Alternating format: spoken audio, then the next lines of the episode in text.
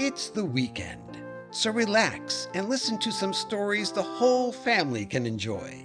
That's right, it's the Saturday Story Circle here on the Mutual Audio Network.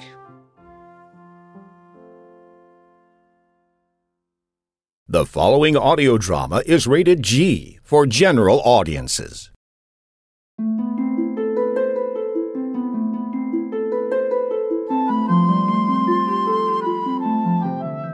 We invite you now to close your eyes and travel with us on the wings of your imagination to a land of incredible creatures and beings possessing powerful magic to the Emerald Kingdom of Oz.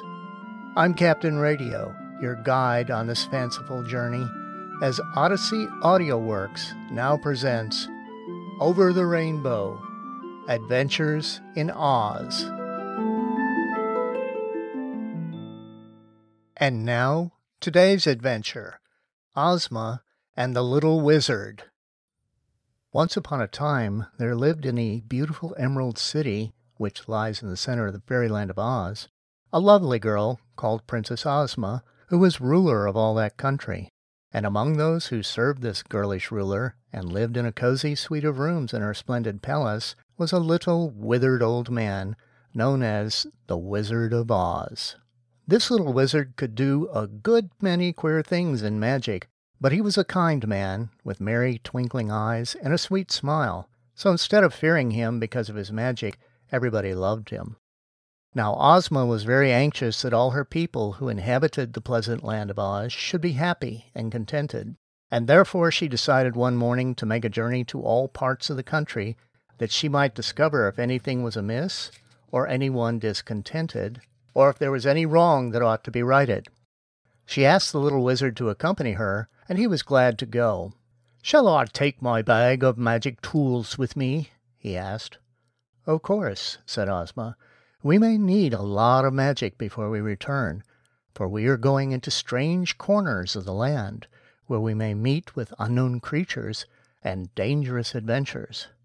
So the wizard took his bag of magic tools, and the two left the Emerald City and wandered over the country for many days, at last reaching a place far up in the mountains which neither of them had ever visited before.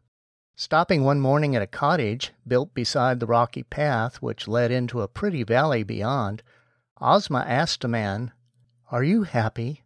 Have you any complaint to make of your lot? And the man replied, we are happy, except for three mischievous imps that live in yonder valley and often come up here to annoy us. If your highness would only drive away those imps, I and my family would be very happy and very grateful to you. Who are these bad imps? inquired the girl ruler. One is named Olite, and one Udent, and one Ertinent, and they have no respect for anyone or anything. If strangers pass through the valley, the imps jeer at them and make horrid faces and call names, and often they push travelers out of the path or throw stones at them. Whenever Imp Olite or impudent or Imp Ertinent comes here to bother us, I and my family run into the house and lock all the doors and windows, and we dare not venture out again until the imps have gone away. Princess Ozma was grieved to hear this report, and the little wizard shook his head gravely and said the naughty imps deserved to be punished. They told the good man they would see what could be done to protect him, and at once entered the valley to seek the dwelling place of the three mischievous creatures. Before long they came upon three caves, hollowed from the rocks, and in front of each cave squatted a queer little dwarf. Ozma the wizard paused to examine them, and found them well shaped, strong, and lively. They had big round ears, flat noses, and wide grinning mouths and their jet black hair came to points on top of their heads, much resembling horns. Their clothing fitted snugly to their bodies and limbs, and the imps were so small in size that at first Ozma did not consider them at all dangerous. But then one of them suddenly reached out a hand and caught the dress of the princess, jerking it so sharply that she nearly fell down. And a moment later another imp pushed the little wizard so hard that he bumped against Ozma, and both unexpectedly sat down upon the ground. At this the imps laughed boisterously and began running around in a circle and kicking dust upon the royal princess, who cried in a sharp voice, Wizard, do your duty! The wizard promptly obeyed. Without rising from the ground, he opened his bag, got the tools he required, and muttered a magic spell. Instantly the three imps became three bushes of a thorny, stubby kind, with their roots in the ground. As the bushes were at first motionless, perhaps through surprise at their sudden transformation, the wizard and the princess found time to rise from the ground and brush the dust off their pretty clothes. Then Ozma turned to the bushes and said, The unhappy lot you now endure, my poor imps, is due entirely to your naughty actions. You can no longer annoy harmless travelers, and you must remain ugly bushes covered with sharp thorns until you repent of your bad ways and promise to be good imps.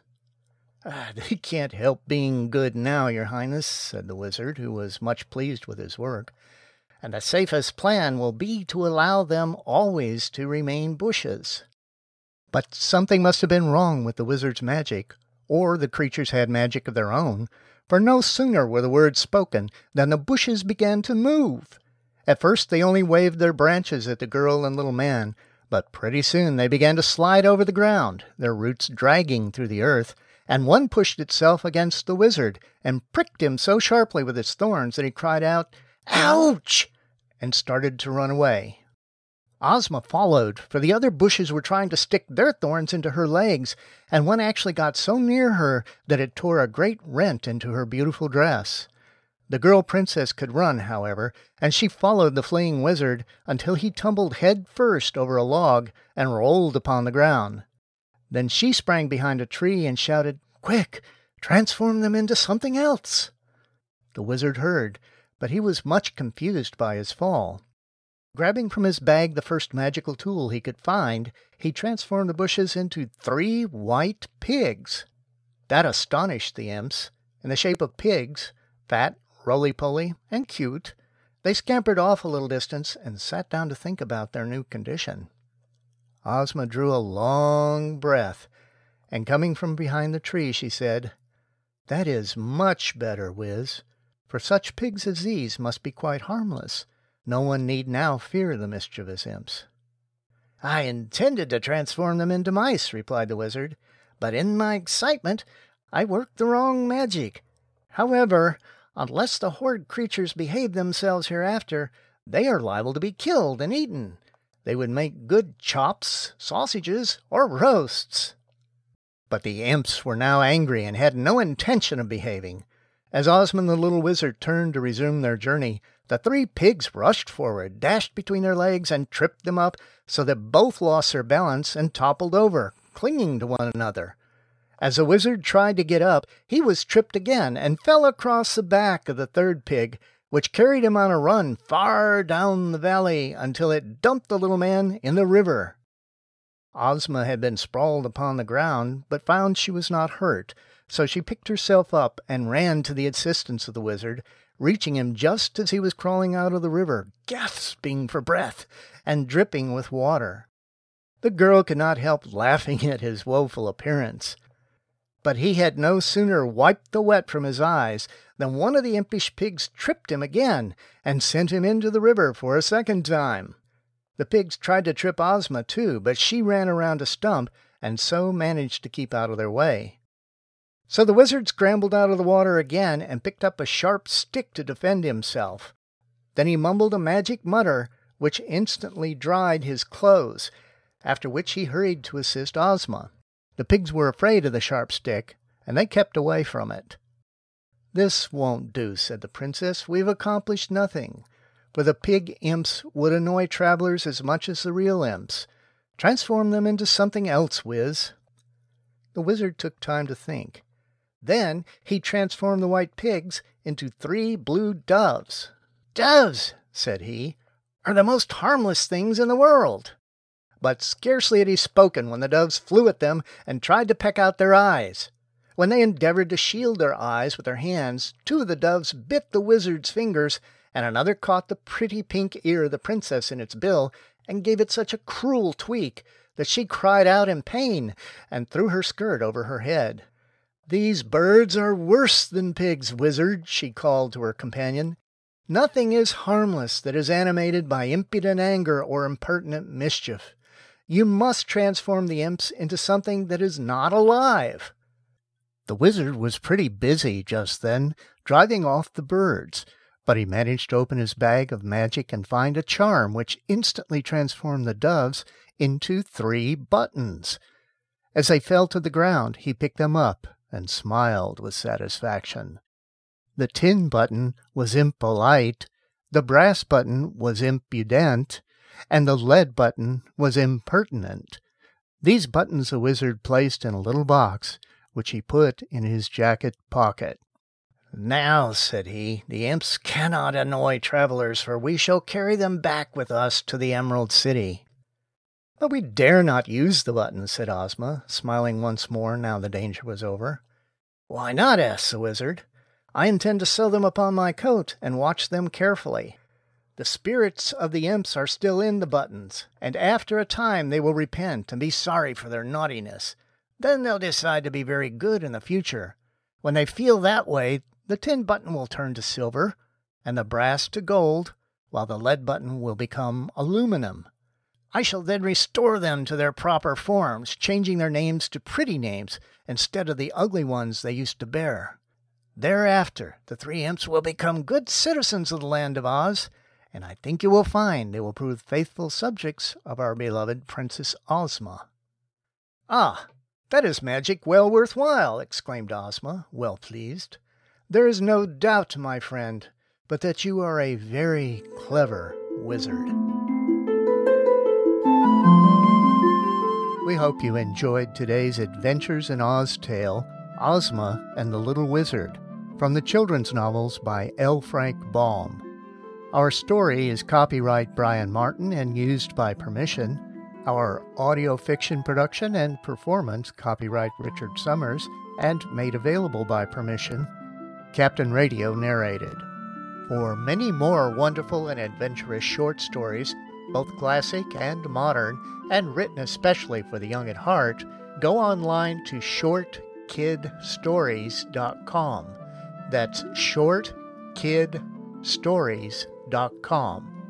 And remember, to enjoy fun and exciting children's audio drama and fiction, go online each Saturday for Kids Story Circle at mutualaudionetwork.com.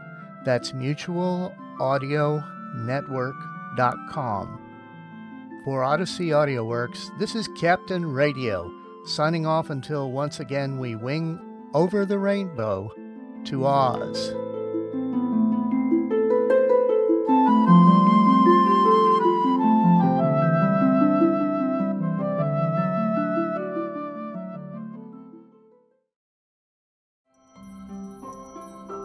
Good morning! We hope you're enjoying Saturday's Story Circle. Got enough cereal? How's the coloring going? You can always join us tomorrow on Mutual with the Sunday Showcase, original audio drama from the United Artists of Audio, right here on Mutual. Subscribe to the full Mutual Audio Network feed for exciting audio drama every day, or find the Sunday Showcase feed in your favorite podcast players. The Mutual Audio Network. Listening and imagining together.